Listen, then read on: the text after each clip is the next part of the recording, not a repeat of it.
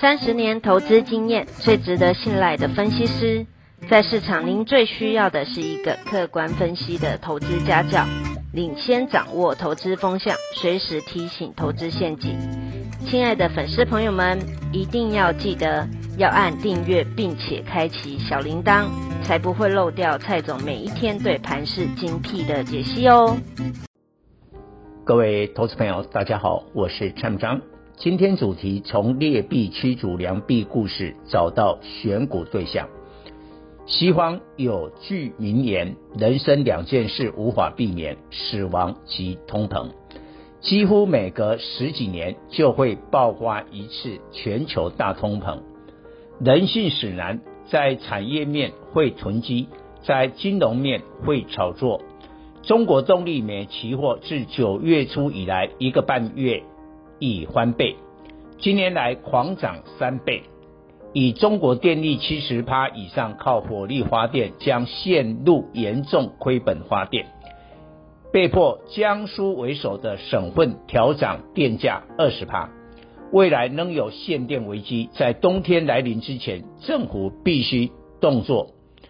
周二晚间，发改委发出组合拳，严查资本恶意炒作动力煤期货，研究依法对煤价实施干预，包括打击散播虚假信息、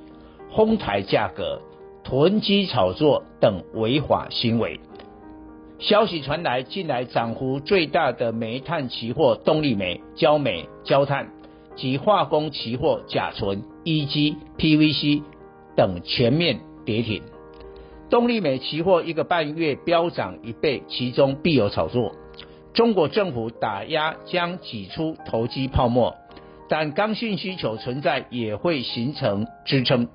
印度是全球第三大能源消耗国，有 百分之七十 仰赖火力发电，但火力发电厂都面临煤炭储量严重不足，有半数燃煤的火力发电厂煤炭储量少于三天，远低于政府要求的十四天。其实印度煤炭蕴藏量世界第四，但为何缺煤发电？主要原因新冠疫情逐步和缓，各地产业恢复生产，大大小小工厂陆续开工，导致电力需求大幅上升。印度经济的快速恢复，由印度股市今年来飙涨 百分之三十 获得印证。电力需求一时之间突然大增，难怪今年缺煤。中国的世界工厂地位远在印度之上，这种对动力煤强大刚性需求在未来一段时间存在，何况没人能够预测今年冬天是否寒冷。有专家形容，我们距离全球大通膨大通膨只差一个寒冬。北半球有些地方最近下了第一场大雪，比往年提早十几天，因此研判今年会是寒冬。一旦冬天很冷，原油、天然气、动力煤的刚性需求在大增，绝非某个国家可以打压。因而不管产业面囤积及金融面炒作难以遏止。随着新冠疫苗施打普及率提高，明年各国都会放宽各项管制，松绑边境管制，恢复生产活动，着重经济成长，并且与病毒共存。于是相关产品刚性需求将增加，存在逢低的投资机会。 P V C 及 E G 期货大跌，但周三台塑一三零一、东联一七一零股价没什么跌，但最近都涨了一波，说明市场看好刚性需求。大家都听过劣币驱逐良币的故事。当一个政府发行劣等硬币，过去旧硬币的成色较好，引发民众大肆收集良币来套利。劣币驱逐良币就是通膨下民众囤积的行为。上次全球大通膨发生在二零零七至二零零八年，基本金属全面创历史天价，各国硬币都是由铜、镍、锌、基本金属混合铸成。台湾一元硬币含铜量 百分之九十二， 以当时铜价计算，价值达 一点二六元，超过硬币本身购买力。更早年代发行的一元硬币含镍比重高，以当时镍价计算的价值高达 一点八元，因而良币遭民众囤积，市面缺少硬币，政府再发行新硬币，但通膨考量成本，因而充斥劣币。我们不鼓励囤积，但产业面合法的囤积司空见惯。生产厂商正常使用一百吨基本金属原料，但大通膨时采购两百吨，多出的一百吨就是囤积。编制财报出现库存利益， E P S 上升，股价会涨。若转手出售有收益， E P S 及股价也会受惠。原本大家没注意，中国政府打压，反而劣币驱逐良币的囤积风潮，未来会野火燎原。工业之母的全球铜库存已降至一九七零年以来最低，难道是刚性需求这么强，还是有人囤积？生产电线电缆的华新一六零五，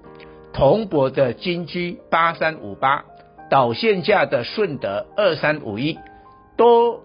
采用大量铜原料来生产。在未来铜价看涨，比生产铜片的一铜二零零九更受惠。最令人感受通膨压力是农粮价格飙涨。二零零八年面粉、沙拉油大涨，全台逾六百家糕饼店倒闭，同时面包涨价 百分之二十。 近一年黄豆涨 百分之十六， 玉米涨 百分之三十二， 小麦涨 百分之十八， 加上化肥、甲醇、尿素今年涨逾 百分之三十， 农粮压力锅即将爆开。与一般民众最息息相关的饲料、食品明年大涨价。近来农粮相关的台肥一七二二、荣登 K Y 四一四一、东碱一七零八、新农一七一二、汇光六五零八，都有股价热身迹象。台肥是国内肥料市占率最高者，高达 百分之七十。 今年上半年 E P S 一点五四元，全年估 三点二元，本益比二十一倍，波段涨幅已达三成。在上次农粮大通膨的二零零八年，半年间从七十元涨到 一百六十一点五元，涨升 一点三倍。同时 一百六十一点五元也是台肥上市以来天价。东碱为国内钾肥大厂，营收占比 百分之四十五。 另外散装轮轻便型船队营收占 百分之二十五， 纯碱占 百分之二十。 今年散装轮及纯碱的利润很好，上半年 E P S 零点八元，超过去年全年的 零点七六元，全年估 一点八元。由于化肥料属于农粮产业，有景气落后特性，上次农粮价格大涨，东碱二零零七年 E P S 二点三一元，二零零八年成长到 三点五四元，但其他行业二零零八年金融海啸以获利衰退甚至亏损。